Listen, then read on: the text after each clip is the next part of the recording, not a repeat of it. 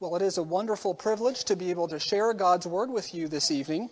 If you have your Bibles with you, I'd invite you to turn with me to the Gospel of Matthew. Uh, this evening, we're going to be in Matthew chapter 18. And as you're turning there, I will remind you that this fall we are doing a series on the one another's of Scripture. We'll be looking at a whole bunch of different topics this fall uh, that relate with our interactions with one another in the body of Christ, in the congregation of God. And as you know, last week, Pastor Wegner started off our series uh, by taking us through the topic of loving one another. And this evening, we continue with this series by looking at the topic of forgiving one another. Uh, tonight, we're going to be looking at the famous passage of Scripture that is commonly known as the parable of the unforgiving servant. Now, there are many passages that we could look at in Scripture this evening that deal with the topic of forgiveness, but this parable in particular cuts to the heart of what enables a person to forgive. It is only when we see the extent of God's mercy shown to us that we are able to extend that mercy to others. Tonight, we're going to look at this remarkable story that Jesus tells, and he tells it in response to a question that was raised by Peter. What was the question that Peter raised? And what was Jesus' response to it? Well, let's turn to God's Word together. Matthew chapter 18, beginning in verse 21. Hear the Word of God. Then Peter came up and said to him, Lord, how often will my brother sin against me, and I forgive him? As many as seven times? Jesus said to him, I do not say to you seven times, but seventy seven times. Therefore, the kingdom of heaven may be compared to a king who wished to settle accounts with his servants. When he began to settle, one was brought to him who owed him 10,000 talents. And since he could not pay, his master ordered him to be sold, along with his wife and children, and all that he had, in payment to be made. So the servant fell on his knees, imploring him. Have patience with me, and I will pay you everything. And out of pity for him, the master of that servant released him and forgave him the debt. But when that same servant went out, he found one of his fellow servants who owed him a hundred denarii. In seizing him, he began to choke him, saying, Pay me what you owe. And so his fellow servant fell down and pleaded with him, Have patience with me, and I will pay you. He refused and went and put him in prison until he should pay the debt. When his fellow servants saw what had taken place, they were greatly distressed, and they went and reported to their master all that had taken place. And then his master summoned him and said to him, You wicked servant, I forgave you all that debt because you pleaded with me. And should not of you have had mercy on your fellow servant as I had mercy on you? And in anger, his master delivered him over to the jailers until he should pay all his debt. So also, my heavenly Father will do to every one of you if you do not forgive your brother from your heart. Amen. And this ends the reading of God's holy word. Let us pray for his blessing upon it. Heavenly Father, we thank you for your word to us this evening. And oftentimes, Lord, as we come to passages like this in Scripture, we are reminded of the times that we have failed in this area, of the times that we have not extended forgiveness as we should. And so, Lord, we pray that you would remind us of the forgiveness that we have received and that we would be eager to forgive one another as brothers and sisters in Christ. For it's in Christ's precious name that we pray. Amen. Well, this is a remarkable story, isn't it? Like many of Jesus' parables, this story is a story of contrasts. You have a master and a servant. You have a large sum of money, and you have a very small sum of money. You have, ex- you have extraordinary kindness on the one hand, and you have extreme cruelty on the other. But through it all, I think our Lord is teaching us an important lesson, and that is that we must forgive others as we've been forgiven.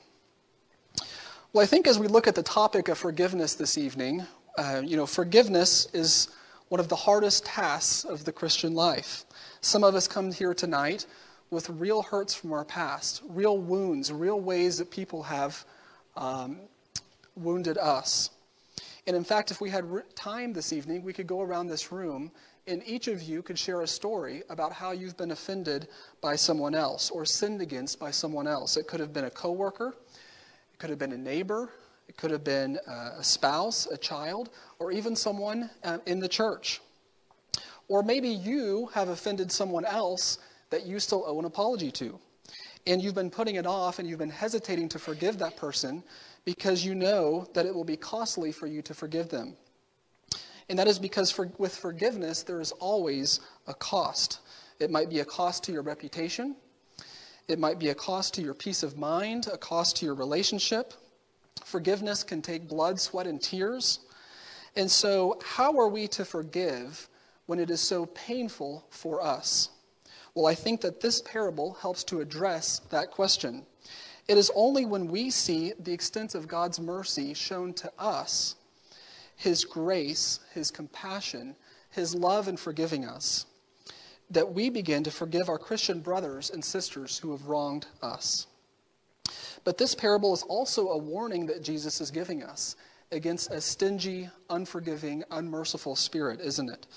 It is a warning against those who would try to pay the other person back or try to damage the other person's reputation.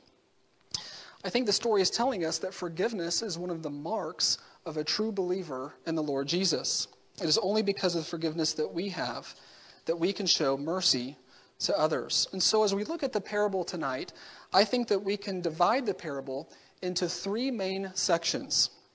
First, in verses 23 through 26, we're going to see a large debt that was owed, a debt that was beyond anyone's ability to repay, a, a huge debt. Secondly, in verse 27, we're going to see that that debt was completely forgiven. Every penny of that debt was done away with. And then finally, in verses 28 through 36, we're going to see the consequences of unforgiveness, the consequences of someone whose heart is unmerciful toward others. And so, if you're taking notes this evening, first we're going to see a large debt. Secondly, we're going to see a forgiven debt. And then finally, an unforgiven debtor. Well, before we look at the passage this evening, I wanted to provide some brief context. We are, of course, in the 18th chapter of the Gospel of Matthew, and this is the classical text on conflict resolution and church discipline. And Jesus is saying here in this chapter that if your brother sins against you, that you are to go and show uh, that brother the sin, that you are to tell him the fault. And if your brother listens to you, then you have gained your brother. But if he refuses to listen, that you are to take two or more others along. And then if he still refuses to listen to them, then you are to bring the matter before the church. And then if he refuses to listen even to that point, then you are to treat him as you would a pagan. You are to excommunicate him from the fellowship of the church. And it is against this backdrop that Peter comes up with a question. Peter says, Let's assume that my brother sins against me, and I go to him, I show him the fault and he repents of the sin, and I forgive him. How many times should this go on? Should it happen as many as seven times? Perhaps Peter is thinking here that he's going to be rewarded or patted on the back for the suggestion. Well, Peter, that's very generous of you. I was thinking only five times, uh, but since you suggested seven, then uh, then that's very very good. But I think that what Jesus says here uh, is surprising to Peter. It's not what he expects to hear. Jesus says, I tell you, not seven times, but 77 times, or in some translations, 70 times seven. In other words, Peter, you are to forgive as often as it takes. You are to forgive without stopping. There are no limits or bounds uh, to the number of times that you are to forgive. And so I think what Jesus is doing here is he's undercutting Peter's approach to mercy. Peter thought that mercy could be something that could be counted or weighed or measured or parceled out. And uh, Jesus is saying here that Peter, no, you need to realize first how much you've been forgiven of your own sins. And then it is with that understanding that your heart will be transformed by what God has done in forgiving you. And with that, then you will be able to freely forgive others. And Jesus is going to give this answer to Peter's question in the form of a parable. Um, now, I think it's important to point out here that the context of this dialogue is in the setting of the church. It is how we are to re- relate with one another as brothers and sisters in Christ, in the family of God. Jesus is not saying here that we should not punish criminal acts. He is not saying that we should overlook infractions to the law. He is not saying that if someone steals your money, that you shouldn't ask for the money back. Uh, true forgiveness is not a setting aside of justice. Uh, it is not a laying aside of it, but it is uh, both mercy and justice are valid norms, and they are both presented in this parable. And so he's not saying that we should overlook someone who is breaking the law, but he's talking about relationships in the congregation of God, relationships in the church. Although the implications of what he's about to tell us extend far beyond the church, but his teaching is primarily concerned with those of us as brothers and sisters in Christ. And so, as we see the first point this evening, is we're going to see the large debt. And you all know how the story goes. Uh, at first, we are introduced to a king who wishes to settle accounts with his servants. And uh, these were servants were not just any ordinary servants, but these servants were ones who had bureaucratic responsibilities in the kingdom. They had administrative type responsibilities in the kingdom, and they had access to large sums of money. And they were responsible for administering the resources that they had been, for, that they had been given wisely. Uh, I remember in my last job that I had the chance to sit with the commodities traders uh, at our company. And these um, commodities traders uh, these coworkers of mine explained to us uh, how they had access to millions of dollars at their disposal. And they described that um, if they were to engage in just one trade in the wrong direction, that it could cost the company millions and millions of dollars. And so they had to be wise with how they were engaging in trade. And in a similar way, these servants had access to millions of dollars at their disposal. And so we're told that one by one, these servants are presented before the king to settle their balances. And we meet a man in verse 24 who has a balance. Uh, he, he has a debt, and uh, he, he doesn't just owe any debt, but he owes a debt to the, to the tune of verse 24 of 10,000 talents. And this might be hard for us to understand today due to monetary differences and so forth, uh, but a talent was the largest denomination of this day. And a single talent would be worth about 20 years' wages for a servant. So if a servant in this day saved all of his money and he never spent a dime and he accumulated all of it, it would take him 200,000 years to pay off the debt. Uh, I read one commentator that noted that Herod the Great's annual revenue for his entire kingdom was only 900 talents. So this man owes 10 times the revenue of Herod's entire uh, kingdom. It was an untold millions and millions of dollars to the king. It was something that he could never, ever hope to repay. It was an overwhelming debt. And I think that there's a lesson here for you and I. And that is, is that we are debtors before God.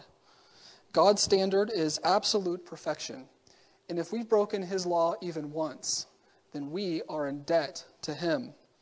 But each time that we sin, whether it be in thought, in word, or in deed, we are building a larger and larger debt.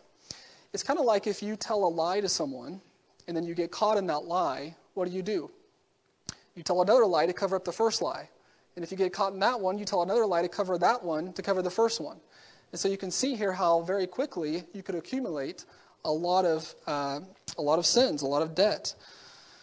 And pretty soon you're caught in a downward spiral of sin. But we are adding debt before God every day. And I think Jesus is setting this man's debt at this height to show us that it has no possibility whatsoever of being paid.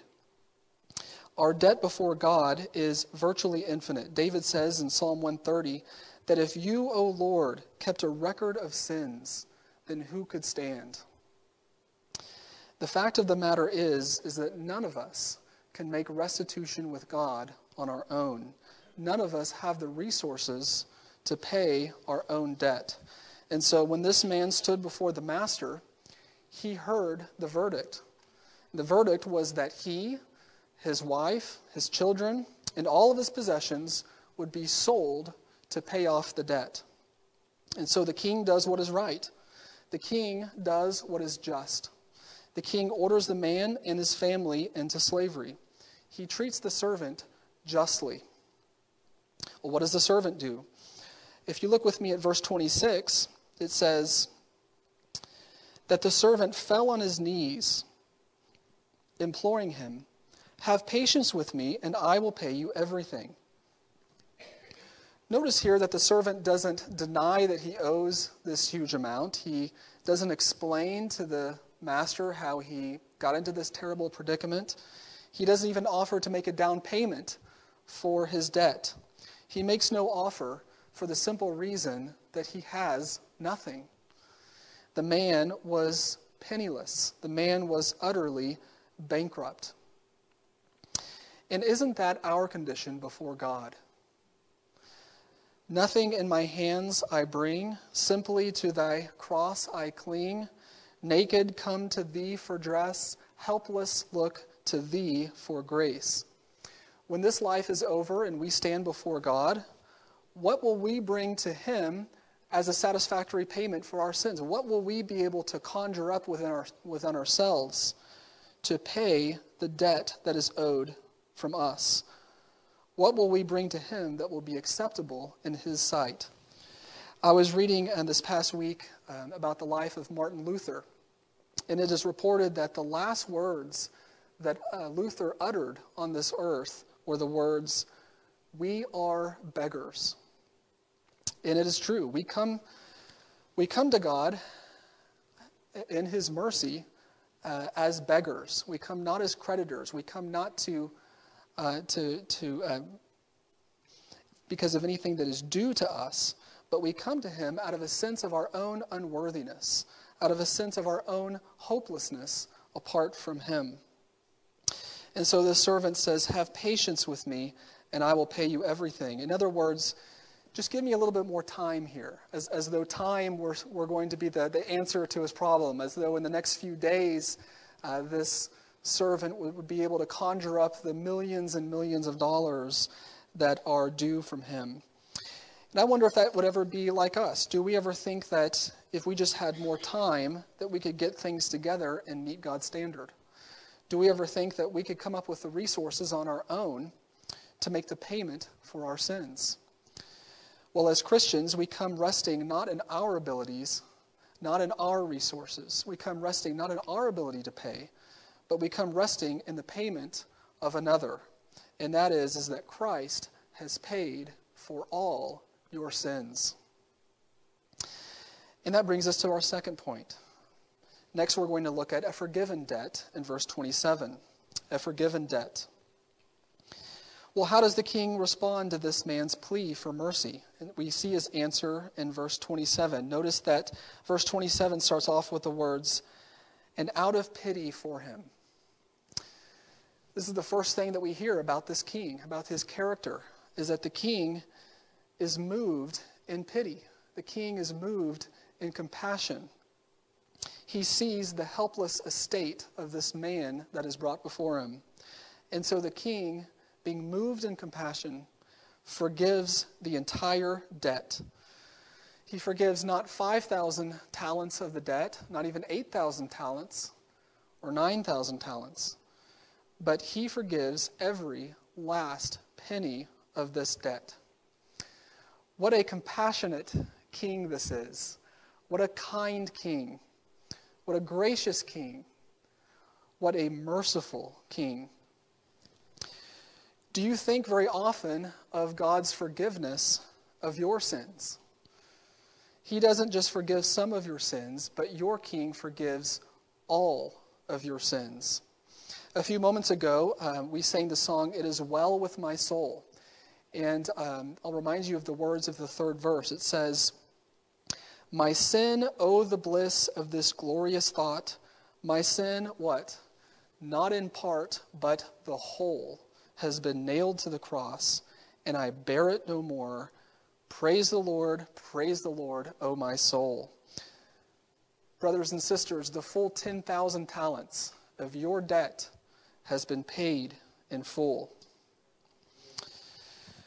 Well, I think oftentimes we need to be reminded of the mercy that is ours in Christ.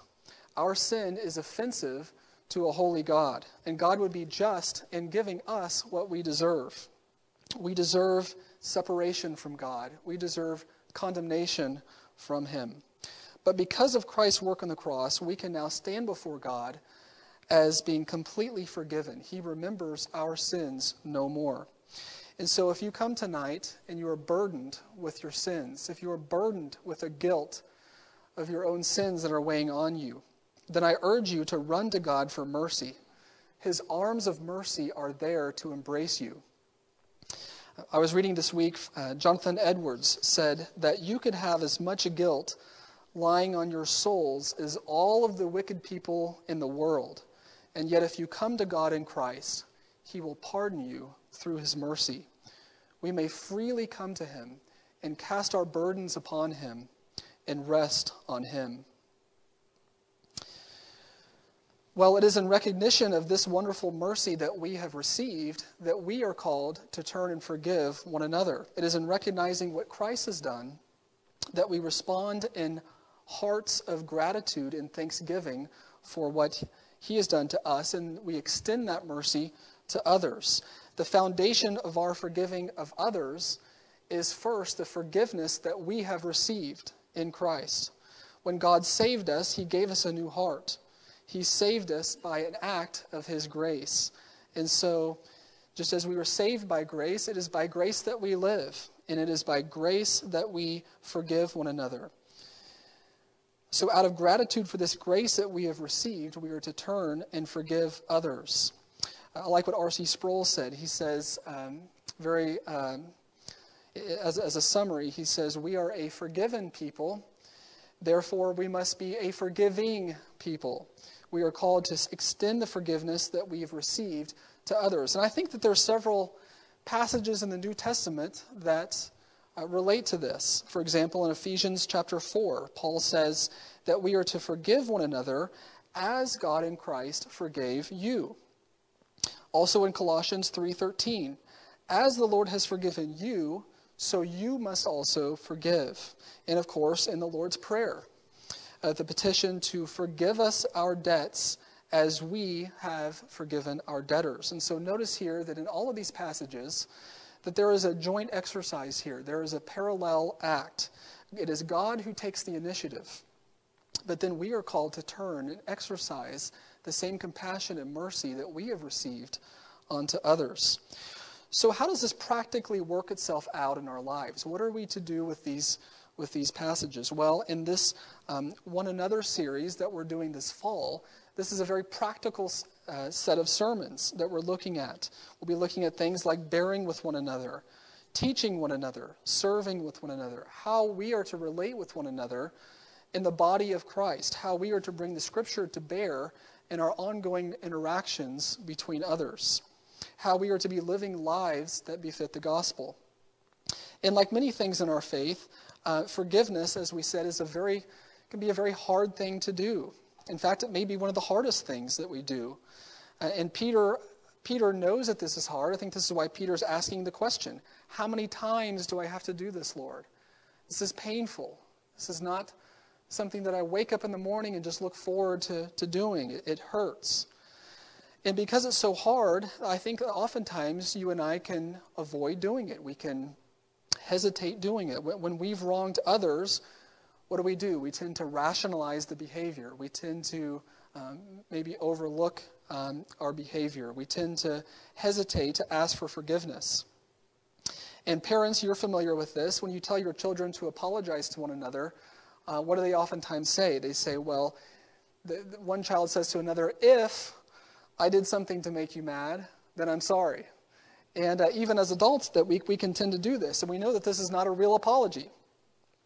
But on the other hand, when others have wronged us, we tend to expect an apology right away. We wonder what's taking so long. Why, why haven't they come to us and, uh, and apologized? Well, there may be times in our lives when someone apologizes to us and we didn't even think it was necessary. We didn't even see the offense. We weren't expecting an apology. They might come to us and say, um, I apologize for this thing or that thing. And uh, you might say to them, Well, uh, I, I, I, appreciate uh, your forgiving heart. I appreciate your tender heart. I, I appreciate you coming to me and letting me know about this, but I wasn't offended in any way by what you did to me. But there may be other times when someone may come to you and say, uh, Look, I have sinned against you greatly. The things that I have done um, cannot express, I, I just can't express how sorry I am. And so I'm asking you for, for your forgiveness. I am pleading with you that you would forgive me. Well, how, what are we to do in this instance?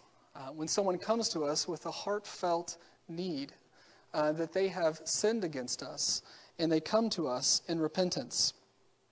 Well, if someone comes to us in recognition of a sin that they've committed and they come in real repentance, then we as Christian brothers and sisters must forgive them. We must forgive them 70 times 7. Yes, it is hard and it is costly, but we are called to, to do that. As those who have had our sins forgiven, we must seek to forgive those who have sinned against us with all of our power to bring about reconciliation, to bring about restoration in that relationship. Jesus is saying here, Peter, I know how deep the infraction is that was caused from your Christian brother. I know uh, how hurtful that was. I know that, that wound was very hurtful for you.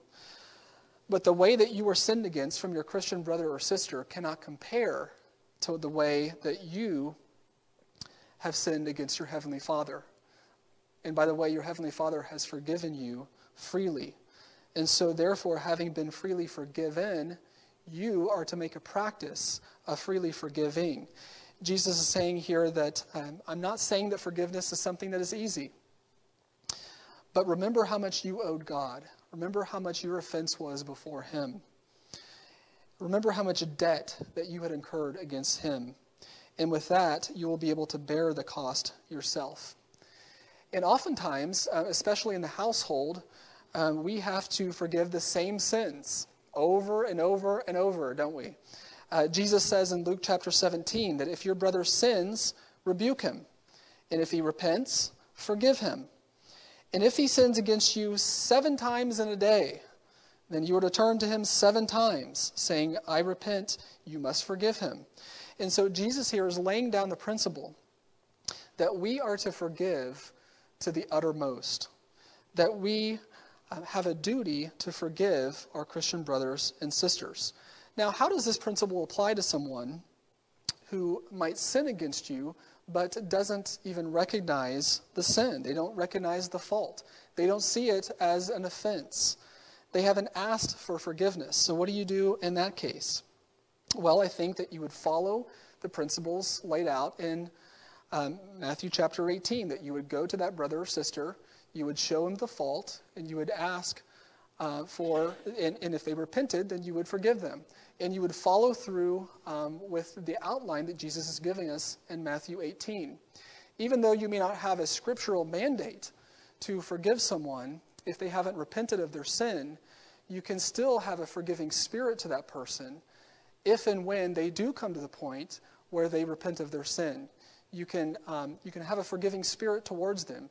You are to not harbor vengeance towards them. You are not to uh, try to damage their reputation or to um, try to get at, try to pay them back in some way. You can stand ready to forgive them when they confess their sins. Well, as Christians, we have an obligation to forgive anyone who comes to us asking for forgiveness. If we refuse to grant forgiveness after they have repented of their sin, then we open ourselves to the same fate as this unforgiving servant. We open ourselves to the judgment of God. We open ourselves to the severity of God. And so Jesus is about to paint us a picture here of someone who has a stingy, unmerciful uh, spirit and the consequences that follow. And by the way, I think this is one of the scariest parables, perhaps, that Jesus teaches. He's going to show us what happens if we harbor resentment in our heart, if we harbor bitterness and retribution in our heart. And so this brings us to our third and final point an unforgiven debtor in verses 28 through 35. Well, you would think that as this man leaves the king's presence, that he would be a changed man, that he would have a, a different perspective, that he would have a relief that his sins have been forgiven, and that out of recognition for that, that he would be quick to forgive any others that have sinned against him. But the story begins to take a turn in verse 28. It is no longer the compassion of the king that holds our attention, but it is the cruelty of this forgiven servant whose debt has been canceled that holds our attention. And so, this man, having just been forgiven, he walks down the steps of the palace and he encounters a fellow servant who owes him a hundred denarii, which was just a few dollars, a few bucks, a few days' wages. Not very much, a few days of work. And how does he treat this man? We're told uh, in verse 28 that he grabbed the man by the throat and he demanded immediate payment. Pay back what you owe me, he says. And this man fell down and, and pleaded with him Have patience with me and I will pay you. Do these words sound familiar? Uh, the same words that the first servant used, aren't they? But he refused the man's plea and threw him into prison. And I think what Jesus is showing us here is that the first servant did not realize what he deserved. He deserved to be sold into slavery. He deserved to be punished. He deserved condemnation, and instead he received mercy. But he showed no mercy in return. And so Jesus is putting this parable before us as a picture of what we owe God. The sins that our Christian brothers and sisters have committed against us cannot compare to the sins that we have first committed against God. Well, this act uh, didn't go unnoticed. The word got around town pretty fast, and other servants saw what had taken place, and they went in and reported to the king what had happened. They come up to the king and they say, Remember that servant of yours that you forgave that all that debt to? And the king goes, Yeah, yeah, I remember him. Well, you wouldn't believe what happened. He went and found another servant that owed him a, a pittance, a small amount of money. And he strangled him and he threw him into prison. And you can imagine the king's response to this. The, the king is angry and he summons his servant back in. Verse 32 You wicked servant, I forgave you all of that debt because you pleaded with me. And should not you have had mercy on your fellow servant as I had mercy on you? I think we see something similar after Jesus gave the Lord's Prayer in Matthew 6. If you forgive others their trespasses, your heavenly Father will also forgive you. But if you do not forgive others their trespasses, neither will your Father forgive your trespasses. So our Lord here is giving us a warning against an unforgiving heart. He's giving us a warning here if we choose to not forgive one another. Now, hear what Jesus is saying here. Jesus is not saying that you earn forgiveness because you forgive others. He is not saying that you merit the forgiveness of God on the grounds of you forgiving other people. But I think Jesus is saying this that when you have received in your heart the grace of God, and when you have been forgiven of your sins, it cannot help but transform your heart to be merciful to those who have offended you. Jesus is saying that one of the signs in a heart that has been transformed by God's forgiveness is that that heart becomes forgiving. And that is because forgiveness is one of the marks of a true believer in Christ. And so, if you are willing to forgive the sins of your Christian brothers and sisters who have sinned against you, then that can be a sign that your sins are also forgiven. But if you are not forgiving toward others, if you have a consistent practice of harboring uh, vengeance and retribution, if you have no desire at all to forgive one another, then that could be a sign that you have not been forgiven. And if this is the case, if, if this describes you, then you are like the servant. You are subject to the judgment of God. And if this is you, I would encourage you do not wait until it is too late. I urge you to come to Jesus today. Well, in conclusion, the point of Jesus' teaching is clear, and that is that we have been the recipients of enormous mercy and compassion. If you are in Christ today, you stand as completely forgiven. Flowing out of that forgiveness, you are called to turn and exercise the same compassion that you have received.